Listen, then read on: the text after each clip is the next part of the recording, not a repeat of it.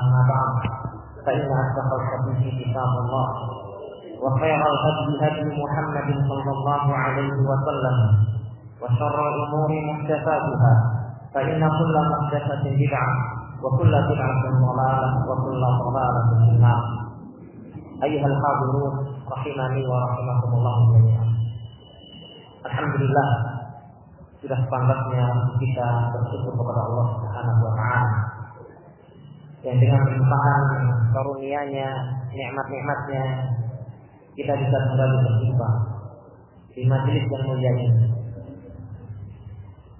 Segala puji kepada Allah Azza wa Jalla yang telah memberikan kesempatan kepada kita untuk kembali menghadiri majelis yang mulia, majelis ilmu, majelis yang padanya para malaikat Allah Azza berkerumun mencari dan mendatanginya, meletakkan sayap-sayap mereka, menaungi para penuntut ilmu karena itu terhadap apa yang mereka lakukan.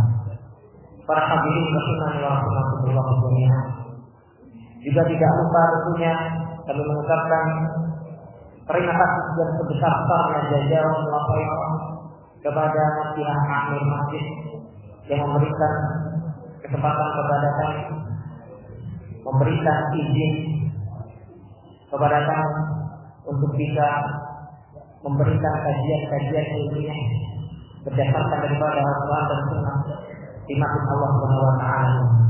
Semoga Allah Subhanahu Wa memberikan rahmat, rahmat dan kasih sayangnya, memberikan istiqomah kepada penampu masjid ini, kepada seluruh takmir-takmirnya, memberikan kepada mereka semua ridho dan mengkokohkan mereka di atas agama ini. Para hadirin rahimani wa rahimakumullah jami'an untuk menyegarkan kembali dari apa yang telah kita pelajari dari kitab Riyadhus Shalihin min kalam Sayyidil Mursalin kembali kita baca hadis yang telah sebelumnya kita pelajari hadis yang terakhir jadi hadis yang ke-6 Sayyid Al-Imam Nawawi rahimahullah taala menyatakan wa an Abi Ishaq Sa'd bin Abi Waqqas Malik Malik bin Ubayd Ibn Abdi Manad bin Zuhrah Ibn Kilab bin Murrah Ibn Sa'ad bin Lu'ay Al-Qurafi Al-Buhri radhiyallahu taala anhu Ahadul Asara Al-Mashhur lahum bil jannah dari Abu Ishaq Sa'ad bin Abi Waqqas Nama beliau tentunya tidak lagi di telinga kita. Salah seorang daripada sepuluh orang yang diceritakan sebagai penduduk surga oleh Rasulullah Sallallahu Alaihi Wasallam. Pak saat bin Abu Bakar menyatakan, Ja'ani Rasulullah Sallallahu Alaihi Wasallam ya'uduni anak hajjatil wada. Rasulullah Sallallahu Alaihi Wasallam mendatangiku, membesukku pada tahun beliau melaksanakan haji wada, haji perpisahan, haji terakhir dan satu-satunya ibadah haji yang sempat dilakukan Rasulullah Shallallahu Alaihi Wasallam selama hidup beliau. Disebabkan karena rasa sakit yang diderita oleh Sa'ad Sa'ad bin Abi Waqqas terbaring di Makkah. Maka Rasulullah Shallallahu Alaihi Wasallam membesuknya. Aku kemudian katakan kepada beliau, Ya Rasulullah, inni qad balagha min al-wajah ma Wahai Rasul, aku mengalami sakit sebagaimana yang kau telah lihat. Wa ana malin, sedangkan diriku ini memiliki banyak harta. Wala yarithuni illa ibnatun Tidak ada yang akan mewarisi harta tersebut kecuali hanya satu-satunya anak dan itu pun perempuan. Satu anak perempuan. Kemudian saat menyatakan apa-apa sabdah di sulusi di sulukai Bolehkah aku sedekahkan dua per tiga dari harta? Allah maka Rasul menjawab tidak. Tidak boleh. Kultu pasrahku ya Rasulullah. Kalau begitu separuh malah Rasul. Dua per tiga tidak diizinkan. Maka separuh. Kalau Rasulullah lah tidak. Juga tidak diizinkan oleh Rasul. Kultu fakturus ya Rasulullah. Kalau demikian sepertiga wahai Rasul. Oh, asul sepertiga. Wasulu kathir dan sepertiga itu sudah banyak.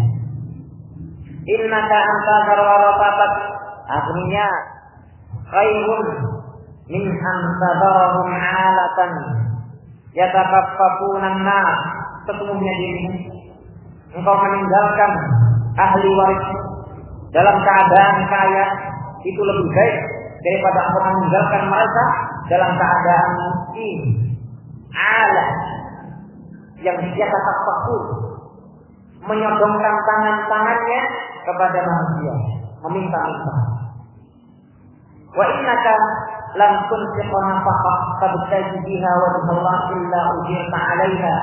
Dan sungguh dirimu tidaklah engkau bersedekah dengan satu nafkah engkau harapkan wajah Allah melainkan kau akan diberi pahala atasnya. Hatta maka jadi timrati walaupun sesuatu tersebut suapan yang kau berikan kepada istrimu. Kalau takut lantas saat mengatakan ya Rasulullah Ukhallaf ba'da ashabi Wahai Rasul Aku akan tertinggal setelah Sahabat-sahabatku nanti Pulang kembali ke Madinah. Ah, inna kalam tukhallaf.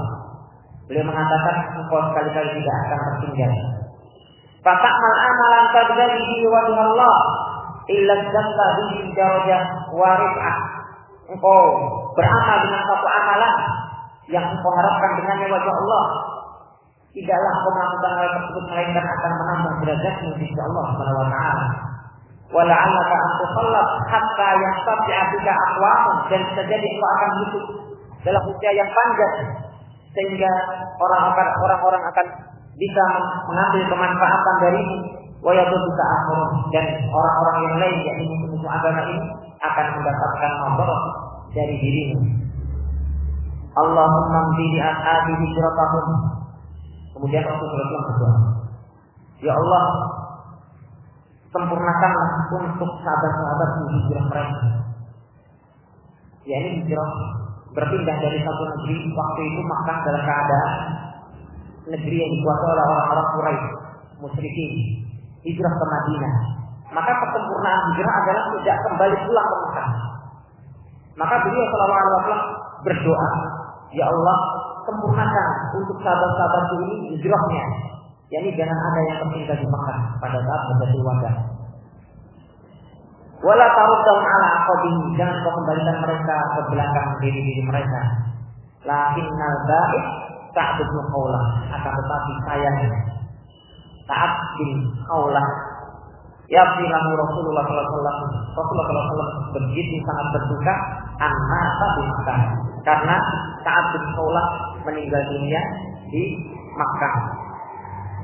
Ini hadis sudah beberapa kali pertemuan kita baca dan faedahnya sangat banyak sekali sehingga pada pertemuan-pertemuan yang telah lewat pun masih tersisa sekian banyak faedah. Para hadirin rahimani wa rahimakumullah jami'an. Kita ulang kembali sedikit faedah-faedah yang telah lewat. Sayyid disebutkan oleh Syekh Muhammad bin Shalih Al-Utsaimin dalam beliau menjelaskan hadis ini, beliau menyatakan, "Fi hadzal hadis fawaid azimah katsiran." Pada hadis ini terdapat faedah-faedah yang sangat banyak. Yang pertama, anna min hajjir Rasul sallallahu alaihi wasallam iyadatul mardha. Ini kemarin sudah ya. Bahwasanya di antara petunjuk Nabi sallallahu alaihi wasallam adalah mengunjungi orang yang sakit, membesuk orang yang sakit. Lianna wa'ada Sa'd bin Abi Waqqas radhiyallahu. Karena beliau sallallahu alaihi wasallam beliau adalah teladannya umat ini. Beliau pemimpin umat ini nomor satu. Akan tetapi beliau tetap mengunjungi sahabat beliau yang sakit. Beliau mengunjungi Sa'ad bin Abi Waqqas Fawaid lil haid wa fawaid lil ma'ud. Dan mengunjungi orang yang sakit, membesuk orang yang sakit ini memiliki kaidah-kaidah. Faedah bagi si pengunjung, yakni orang yang membentuk, dan kaidah bagi yang dibentuk. Amma al-'arif fa innahu yu'addi haqqa akhihi muslim. Lianna min haqqi akhika al-muslim an ta'udahu ila maridah. Kaidah bagi orang yang mengunjungi yakni bagi si pembentuk bahwasanya dia telah menunaikan hak saudaranya muslim. Karena di antara hak saudara muslim atas muslim yang lain apabila sakit maka dihukum. Rasulullah Wasallam bersabda dalam hadis Abu Hurairah dalam Imam Muslim, hakul muslim ala muslim sistun. Hak muslim atas muslim yang lain ada enam. Ida laqitahu fasallim alaihi. Kalau engkau berjumpa, maka ucapkan salam kepadanya. Dan ini perkara yang saat ini mungkin sudah sangat jarang sekali dilakukan oleh kebanyakan kaum muslimin. Mengucapkan salam hanya kepada yang dikenal Kalau tidak dikenal maka tidak diucapkan padanya salam. Padahal ini adalah hak muslim satu dengan yang lain. Kenapa demikian? Banyak faktor sebetulnya. Banyak faktor. Faktor yang paling besar adalah jauhnya kaum muslimin dari pembelajaran tarbiyah agama mereka. Jauhnya muslimin dari aturan dan ajaran tuntunan agama mereka. Itu yang pertama. Yang kedua, karena mereka lebih suka membecek dan mengidolakan orang-orang kafir. Ini naudzubillah. Sehingga sulit untuk dibedakan antara ini adalah saudara kita muslim atau bukan. Karena dari sisi tampilan sama. Sedangkan seorang muslim dia memiliki mizah, memiliki ciri khas baik dari sisi penampilan maupun dari sisi akidah keyakinan. Berbeda dengan orang kafir. Sehingga kalau kita bertemu ya dengan saudara kita, kita akan tahu ini adalah saudara saya muslim dari penampilan. Semata dari penampilan kita sudah tahu ini adalah saudara. Tetapi di saat hal tersebut kemudian hilang, ya, tahayyul atau ciri pada diri setiap, setiap muslim itu hilang dan mereka tidak lagi bangga dengan identitas dia sebagai muslim. Maka jadilah banyak perkara-perkara dalam agama ini yang tidak terjalankan. Kita mau salah, ini jangan-jangan bukan saudara saya muslim. Padahal itu melarang ya untuk mendahului ahli kita ataupun orang-orang selain muslim untuk mengucapkan salam. La tabda'u ahlal kita bisa. Jangan kalian mulai ahli kita mengucapkan salam. Tetapi kalau mereka mengucapkan salam, jawab. Tapi jangan memulai. Adapun seorang muslim jika bertemu dengan muslim yang lain, fa awwaluhuma bisalam. Yang paling afdal dari keduanya adalah yang paling pertama mengucapkan salam. Bertemu di jalan, maka yang paling utama dari dua orang adalah yang pertama mengucapkan salam. Sehingga berlomba-lomba mengucapkan salam satu dengan yang lain. Ini hak seorang muslim satu dengan yang lainnya. Idza laqitahu fasallim alaihi. Jika berjumpa maka ucapkan salam. Wa idza da'aka fa'ajibu. Jika mengundangmu maka penuhi undangannya. Mengundang kita ke rumahnya. Apakah itu undangan makan misalnya walimah, walimah amr ataupun walimah sifat ataupun walimah yang lain al atau mungkin ada perkara-perkara yang disematkan dalam hal undangan. Maka kita di saat diundang oleh saudara kita kita usahakan untuk hadir untuk datang. Memenuhi daripada hak saudara kita yang mengundang. Dan undangan di saat undangan tersebut terkait dengan wali hakul amr maka para ulama menyatakan hukumnya wajib. Apabila undangan tersebut bersifat uh, tertentu takyid menyebutkan nama. Kalau undangan tersebut bersifat umum maka lebih utama hadis tapi tidak wajib. Yang contoh misalnya yang takyid ataupun yang tertentu undangan tersebut disebutkan nama kita. Dan keluarga kita, maka ini tertentu harus dihadiri. Tetapi kalau diundang secara umum, ya para jamaah masjid ini semuanya diundang dalam acara walimatul arus persepsi saudara kita pulang dan pulang. Maka seperti ini lebih utama hadir tetapi tidak wajib karena kita umum. Wa idza da'aka fa'ajibu. Wa idza samhaka fansahu. Jika minta nasihat, maka berikan dia nasihat. Jika minta nasihat, maka diberikan nasihat. Ini juga merupakan hak muslim satu dengan yang lain. Dan agama ini memang nasihat. Dan Allah Subhanahu wa taala menjadikan perkara nasihat ini adalah sesuatu yang menjadikan seseorang selamat di dalam kehidupan dunia.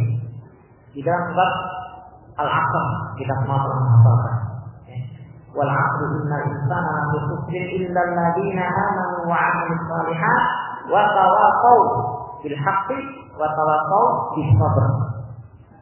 Demi masa, sesungguhnya manusia ini benar-benar dalam kerugian. Kecuali orang-orang yang beriman dan beramal saleh dan saling nasihat menasehati dalam kebenaran. Saling nasihat menasehati dalam kesabaran kemudian wa aqrata fahamidallah fam itu jika bersih kemudian memuji Allah maka doakan bagaimana mendoakannya kalau dia bersih dan memuji Allah Alhamdulillah Maka kita mengatakan Allah. Kemudian orang yang tadi bersih menjawab Yahdikumullahu wa yuslihu balakum. Kemudian hak yang kelima wa idza marido fa'udhu. Jika sakit maka besoklah. Ini dia yang menjadi hak muslim satu dengan yang lain. Kalau sakit maka dibesuk. Wa idza mata fattabi'u. Dan yang keenam jika meninggal dunia maka ikuti jenazahnya. Para hadirin rahimani wa rahimakumullah jami'an. Jadi di sini faedah bagi orang yang membesuk dengan itu dia telah menunaikan hak saudaranya muslim. Wa minha anna insan idza ada marid fa innahu la yajati mafrafa jannah yakni yajri imara jannah hatta Dan bahwasanya seseorang di saat dia membesuk orang yang sakit maka sesungguhnya dia senantiasa berada di kebun-kebun surga. Walaupun ya hakikat ini tidak terlihat, tetapi hakikat ini nyata dan pasti kebenaran. Kita berada di taman-taman surga, sedang memetik buah-buah surga. Ya. Semakin lama, semakin lama pula kita mendapatkan pahala petikan-petikan dari buah surga. Rasul Shallallahu Alaihi Wasallam menyatakan, Man ada maridon lam yazal fi khurbatil jannah. Orang yang memutus saudara yang sakit dia senantiasa berada dalam khurbatil jannah. Kebun-kebun surga. yakni buah-buahan yang telah dipetik dari surga. Wa minha anna fi dzalika tadhkiran lil. Dan juga dalam hadis yang lain disebutkan bahwa orang yang membentuk saudara muslim yang sakit itu dia dijaga oleh tubuh mereka. Kalau membentuknya di pagi hari, maka dijaga sampai sore hari. Kalau membentuknya di malam hari, maka akan dijaga oleh tubuh ribu malaikat sampai pagi hari. Dan bahwasannya hal tersebut juga merupakan pengingat bagi orang yang membentuk mengingatkan akan nikmat Allah alaihi mengingatkan nikmat Allah Subhanahu wa taala kepada dirinya. Terkadang kita di dalam keadaan sehat seperti ini kita lupa bahwa kesehatan itu adalah nikmat. Rasulullah SAW menyatakan nikmatan maghbunun alaihi ma katsirun minan Dua nikmat yang mayoritas manusia tertipu padanya. Asih satu wal farah. Yang pertama adalah kesehatan, yang kedua adalah waktu luang. Dua nikmat.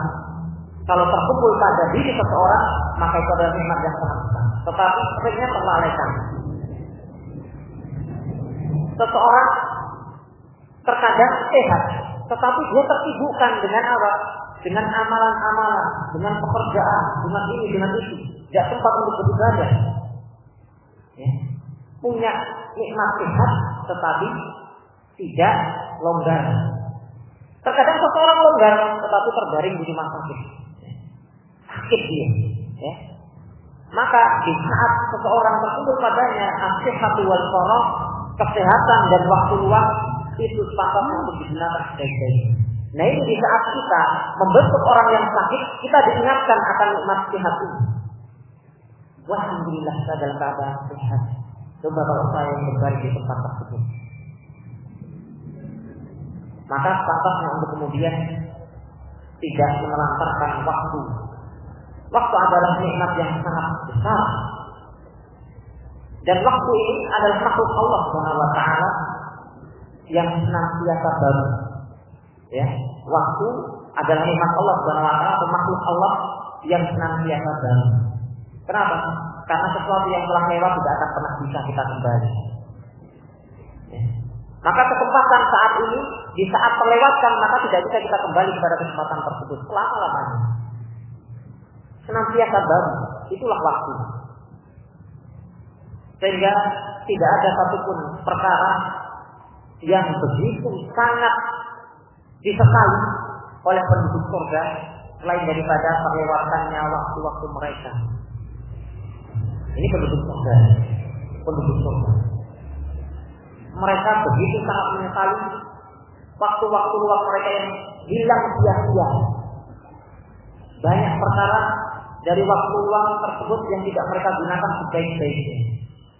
Waktu adalah modal kita modal kita yang paling besar dalam kehidupan dunia. Masing-masing kita diberi modal oleh Allah Subhanahu wa taala dalam ibadah kepada Allah.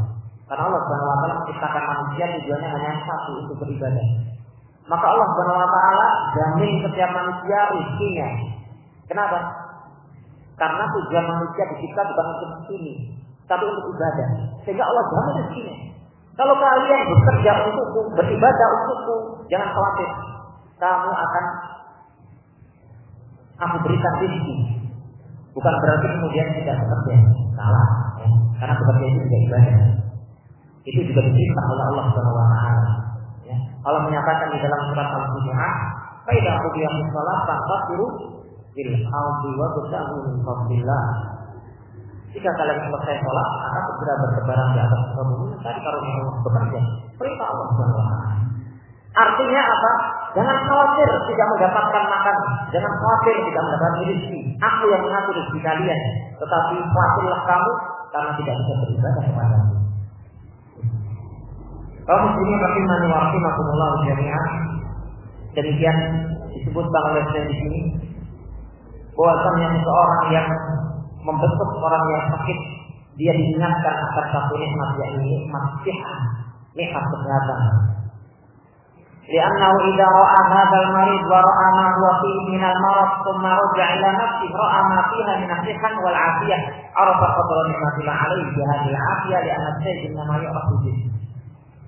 Seseorang di saat dia mengunjungi orang yang sakit, dia melihat orang yang terbaring di rumah sakit, terbaring di tempat tidurnya, kemudian dia memandang pada dirinya sendiri, ya, masya Allah, dia berada dalam kesehatan, dia berada dalam afiat, maka dia akan mengenal sadar besarnya nikmat Allah yang Allah berikan kepada diri. Sehingga minha anna fiha jalban lil mahabbah wal mawaddah. Tiga kaitan berikutnya daripada betul marid membentuk orang yang sakit bagi si pembentuk adalah hal tersebut ya akan membawa kepada al-mahabbah wal mawaddah membawa kepada kecintaan terhadap sesama.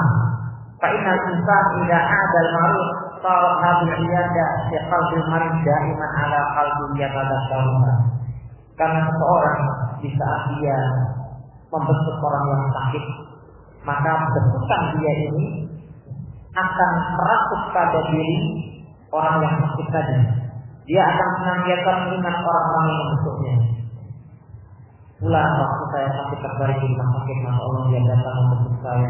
Mungkin entah membawa sesuatu ataupun tidak, bentukan itu sendiri tidak memberikan makna tersendiri. Wa kullama dzakaraha habbat habbal ladhi Di setiap kali sunnah, maka tentunya akan membawa kepada apa? Mahabbah, kecintaan dalam diri. Dan seandainya hal ini, bimbingan ini, ya, dilakukan oleh setiap muslim, maka niscaya hubungan satu muslim dengan muslim yang lain jadi sangat kuat, sangat erat. Ya. Akan membawa kepada apa yang disampaikan Rasulullah SAW, al muslim al muslim kal bunyan yang sibuk Muslim satu dengan yang lain seperti bangunan yang saling menguatkan satu dengan yang lain. Baik, yang orang Tima ila dari al-marid wa hafala minhum mulaqat la tajidu tajidu yatasakkar min. Dan ini banyak sekali disaksikan. Di saat seseorang membentuk orang yang sakit, maka akan kebaikan. Setelah sembuhnya nanti kita bertemu dia akan mengingat kebaikan-kebaikanmu. Wa tadi anak qalbahu yang dan dan kau dia begitu sangat bergembira dengan apa yang kau lakukan. Ini sebagian dari faedah-faedah membentuk orang yang sakit.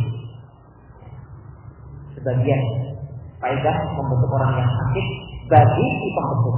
Adapun bagi orang yang dibentuk, maka ada beberapa faedah yang juga disebutkan oleh Al-Sayyid rahimahullah Amma al-ma'uf fa inna lahu fiha fa'idah aidan. Adapun orang yang dibentuk maka tidak ada faedahnya pula. Li'annaha tu'mituhu wa tasra sadrahu wa yadul an ma min al-hammi wal gham wa min al-marad. Hal tersebut akan membuat hatinya lapang, jiwanya tenteram, riang, gembira dan hilang pada dirinya kesedihan, kegundahan dan akan teringatkan rasa sakit yang dideritanya.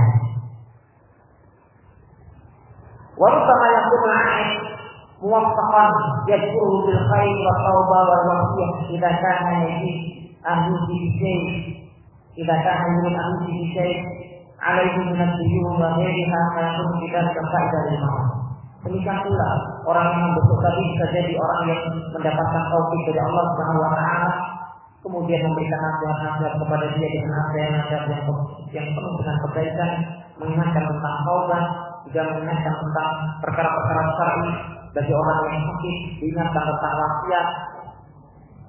Kutiba alaikum idza hadara ahadakumul maut al-wasiyah. Allah hadirkan atas kalian di saat salah orang kalian itu menghadapi kematian untuk menulis wasiat lil aqrabin lil walidain untuk kedua orang tua untuk kepada kerabat wasiat terkait dengan mungkin ada hutang ada sesuatu. Karena hutang itu perkara yang berat ya. Kalau mungkin tapi mani waktu Allah jamiah hutang itu perkara yang berat. Jangan diremehkan. Kita sering mendengar orang ya bunuh diri gara-gara apa? Terlilit oleh hutang. Itu bukan solusi yang seperti itu justru membawa kepada kesengsaraan abadi. Alhamdulillah. Hutang itu tetap akan dipertanggungjawabkan sampai ke hari kiamat. Bahkan Rasulullah Shallallahu Alaihi Wasallam beliau tidak mau mensolati seorang muslim yang meninggal dunia dalam keadaan masih terlilit hutang. Di saat dibawa kepada beliau Shallallahu Alaihi Wasallam jenazah maka ditanya sama beliau. Dibawa untuk minta supaya beliau mensolatkan. Beliau bertanya, apakah pulang ini meninggalkan? Iya. Apakah dia memiliki hutang? Ada ya. Apakah bisa untuk menutupi hutangnya? Bisa. Apa Islam? Kalau kemudian datang kepada beliau jenazah, apakah orang yang punya hutang punya ya Apakah ada yang dia tinggalkan untuk menutup hutangnya? Tidak ada ya Maka beliau mengatakan, kalau di asal itu, sholatlah kalian untuk sahabat-sahabat untuk teman kalian yang selatinya dia. Beliau tidak menselatinya. Ya. Beliau tidak menselatinya sebagai pelajaran bagi yang lain, bukan karena dia kafir dan tidak Islam kita, tetapi sebagai pelajaran bahwa perkara ini perkara yang besar, perkara yang besar. Kalau kemudian salah seorang sahabat mengatakan ya Rasul menjadi tanggungan saya di sang dia, tolong ya Rasul sholatkan dia. Baru kemudian Rasulullah SAW mensolati. Karena sudah ada yang sanggup untuk membayarnya. Kemudian beliau suatu ketika berjumpa dengan sahabat yang tadi menjanjikan, ya, menjanjikan untuk membayar Islam. Bagaimana? Apakah kamu sudah membayar utang saudara itu, teman ini? Maka sahabat tadi menyatakan, Alhamdulillah sudah ya Rasulullah, sudah separuh utang. Alhamdulillah. Sekarang, sekarang kulitnya telah bunyi dalam artian jadi sebelumnya itu terbakar karena hutang. Engkau telah mendinginkan kulitnya. Maka kaum muslimin rahiman wa rahimahullah jami'an perhatikan perkara-perkara seperti ini jadi kebaikan kita. Jangan berdampak-dampak dalam masalah kita. Itu adalah hak saudara kita yang harus kita tunaikan. Kalau sekiranya kita merasa akan berat untuk memenuhi ataupun membayar daripada hutang kita melunasinya, maka usahakan untuk apa menghindari berhutang kepada saudara kita yang lain. Usahakan kita konak terhadap Allah Subhanahu Tetapi kalau terpaksa, maka berniatlah untuk senantiasa membayar hutang tersebut. Karena orang yang bersungguh-sungguh, maka Allah Subhanahu Allah mengatakan melunasi hutangnya insya Allah dengan cara yang kita tidak ketahui. Ada orang yang memang niatnya sudah hendak menipu saudara dan hendak mengambil harta saudara dengan cara yang baik, maka Allah Subhanahu wa taala telah menyiapkan baginya ancaman yang berat, azab dan pedih. Nauzubillah. Walihada qala ulama dan karena inilah para ulama mereka menyatakan yang bagi man ada marid an nafis di ada sepatutnya bagi orang yang membentuk orang yang sakit untuk yakni menghiburnya dengan usia yang masih panjang. Yakni memberikan gambaran-gambaran bahwasanya insya Allah akan diberikan kesembuhan ya. Penyakit yang kita insya Allah tidaklah bermasalah itu adalah kebaikan dan engkau membawa kepada terhapuskannya dosa-dosa dan insya Allah Allah akan memberikan kesempatan bagimu untuk beribadah kepadanya dan seterusnya. Nasihat-nasihat yang sifatnya adalah memberikan saksi, memberikan harapan-harapan untuk sembuh. Ayo ibu, yakni buat dia bergembira. Masya Allah, kalau saya misalnya, Masya Allah, sekarang ini kau berada dalam kebaikan. Ya tentunya bukan dengan kalimat-kalimat yang menipu dalam artian kasusnya sudah parah difonis oleh dokter itu tidak disampaikan kepada pasien kita mendengarnya kondisinya ini sudah tidak tertolong dalam waktu satu pekan misalnya. Kemudian dikatakan kalau Allah dalam satu pekan akan sembuh. Nah ini kebalikannya. Tidak boleh juga yang seperti ini ya. Ini dusta. Jadi kalimat yang disebutkan Masya Allah engkau dalam kebaikan ini kalimat tidak dusta kenapa? karena setiap muslim itu senantiasa segala kondisi dia itu baik. Ya, segala kondisinya baik. Rasul selalu menyatakan aja dari ahli Inna amrohum kullahu Sungguh sangat menakutkan keadaan orang. Seluruh urusannya bagi dia, seluruh keadaannya adalah baik. Kalau dia ditimpa oleh kesenangan, ya, ditimpa dalam arti kesenangan itu juga ujian. Diuji dengan kesenangan, maka dia bersyukur. Maka syukurnya baik.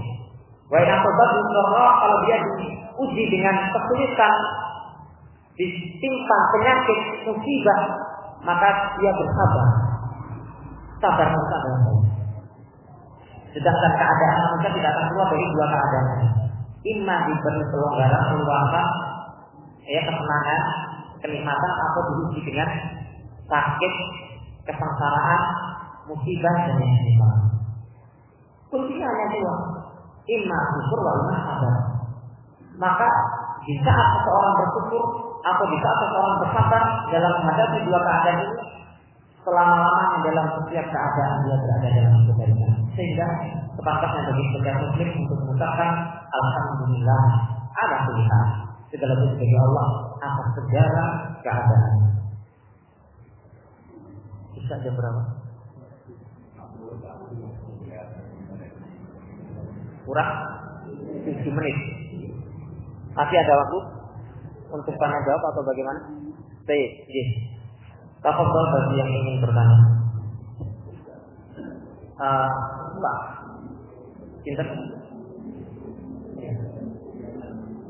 Monggo.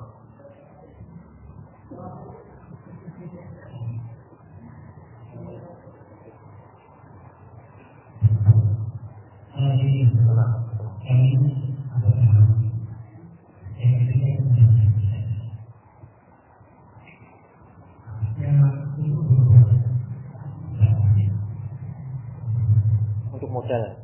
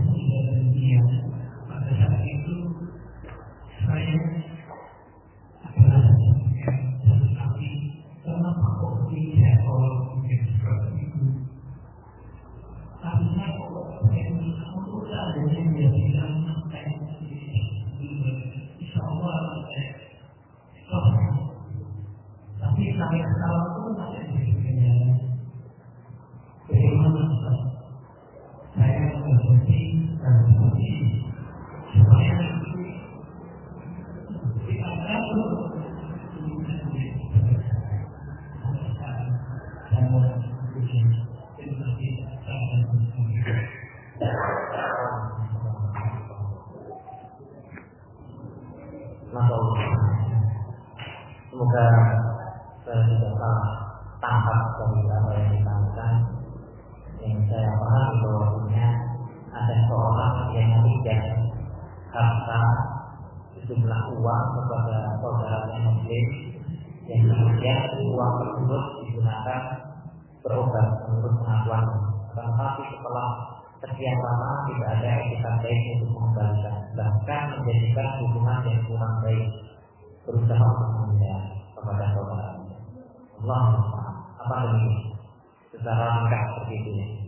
Maka menjelaskan yang pertama tentunya kepada kita semua ini paling kita semua bahayanya utang dan perkara tersebut perkara yang sangat sangat berat di akhirat di mana jangan khawatir bagi orang yang hutang Allah akan memberikan keadilan.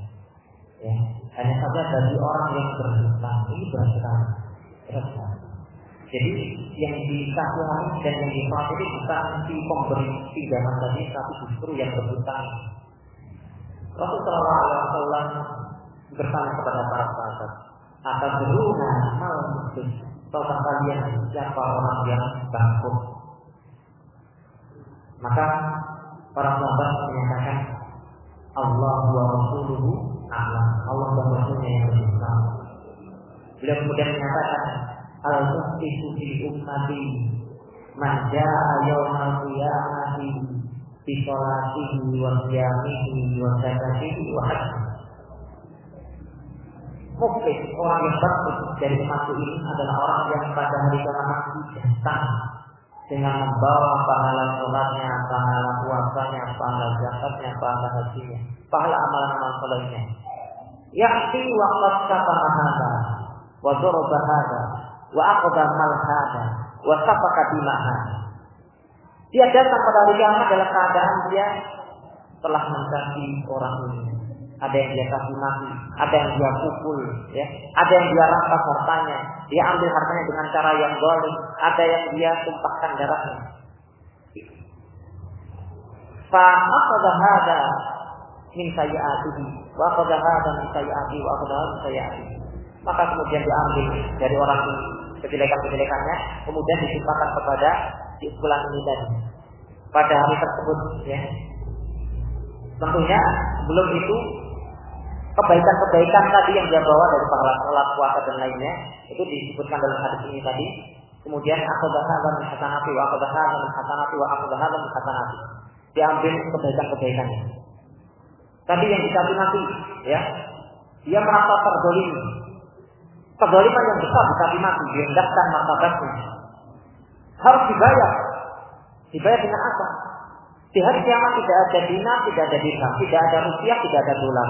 Adanya adalah kebaikan dan kebaikan. Kebaikan dan kejelekan. Maka kebaikan orang yang suka mencaci maki tadi diambil, dikasihkan, ya, diperlukan dengan keadilan Allah Subhanahu wa taala itu ada merasa timbangannya sesuai dengan apa yang telah dia lakukan dari kedoliman tadi. Diambil serahkan sana. Yang ini tadi diambil serahkan sana. Yang telah diambil uangnya tadi, ya, didolimi uangnya tadi juga diambil sama saja. Semakin besar semakin banyak pula aset antum di akhirat.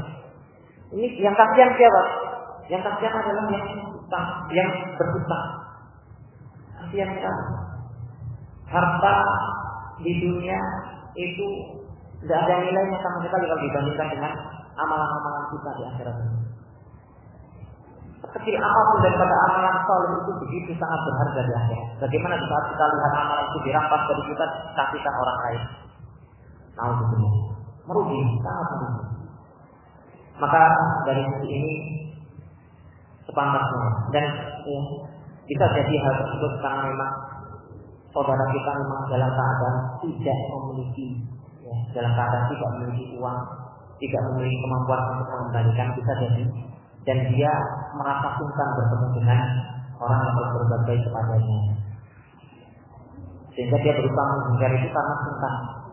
Itu kalau kita mau sungkan karena sungkan malu ini sebelumnya masih tambah nih teman-teman ini masih malu sungkan bagaimana? Sehingga menghindar menghindar banyak kejadian seperti ini dan ini perbuatan yang keliru sebetulnya. Tidak bisa dibenarkan. Ya. Tidak bisa dibenarkan. Harusnya tetap datang ya, kepada si peminjam dan berbicara baik-baik keadaan dirinya. Di dalam Al-Quran disebutkan bagi orang yang memberikan pinjaman kepada saudaranya, kemudian saudaranya tersebut dalam keadaan kesulitan, maka wajib untuk memberikan kemudahan Wa in kana du umratin fanadhiratun ila maisarah. Wa an taqaddamu khairul lakum in kuntum. Dan jika si pekerja itu dalam keadaan kesulitan, kesempitan, tidak bisa membayar bisa, maka diberi tempo yang panjang. Jadi kalau temponya tadi satu, satu tahun harus kembali, satu tahun itu datang, apa maaf, ini betul-betul beri maaf saya nggak bisa untuk saat ini baru ada sedikit ini Padahal sudah jatuh tempo ini harusnya terpenuhi. Ya. Maka kalau memang benar keadaan dia dalam keadaan sempit, orang yang meminjamkan tadi wajib di dalam Al-Quran bukan untuk memberikan keluasan waktu, diberi kelonggaran. Ya sudah kalau memang demikian tidak apa-apa. Diberikan kelonggaran. Mampunya kira-kira apa? Ya satu tahun lagi. Ya sudah tidak apa-apa. Tulis lagi surat perjanjian baru. Itu surat perjanjian baru disaksikan dua saksi dan itu yang sekarang seperti itu. Bahwasanya sebulan misalnya masih terpisah sekian untuk dilunasi pada tahun depan. Tahun depan kalau masih seperti itu juga ya berikan kemudahan. Dan itu pahalanya luar biasa besar bagi orang yang memberikan kemudahan kepada saudaranya yang kesulitan. Itu luar biasa besar banget. Allah Subhanahu wa taala memberikan balasan dengan sensif pada yang hari kiamat. Diberikan kelonggaran-kelonggaran oleh Allah Engkau wahai hambaku telah memberikan kelonggaran pada hambaku yang lain, maka pada hari ini aku berikan kelonggaran itu. Jadi luar biasa. Jadi ini balasan sesuai dengan amalannya. Semakin kita memberikan kelonggaran-kelonggaran dalam keadaan kita mungkin juga tidak terlalu cukup dengan uang itu, ya, kita berikan kelonggaran-kelonggaran seperti itu. Itu pahala dan pahala, kemudahan dan kemudahan. Siapa di antara kita yang merasa bahwa dirinya di akhirat nanti tidak akan mendapatkan kesempitan? Maka dengan amalan itu biiznillah kita akan mendapatkan kelonggaran-kelonggaran dari Allah Subhanahu wa taala. Demikian. Jadi Allah taala kita lihat lagi dalam perkara seperti ini justru yang kita khawatiri adalah di peminjamnya. Semoga anak ini bisa kepada beliau supaya kemudian bisa berprestasi dan kemudian kita bersikap dengan cara yang paling bijaksana dan baik kita mengembalikan apa pun perbaiki hubungan dengan orang yang telah berbuat baik kepada yang memberikan hidayah. Wallahu a'lam. Wa sallallahu ala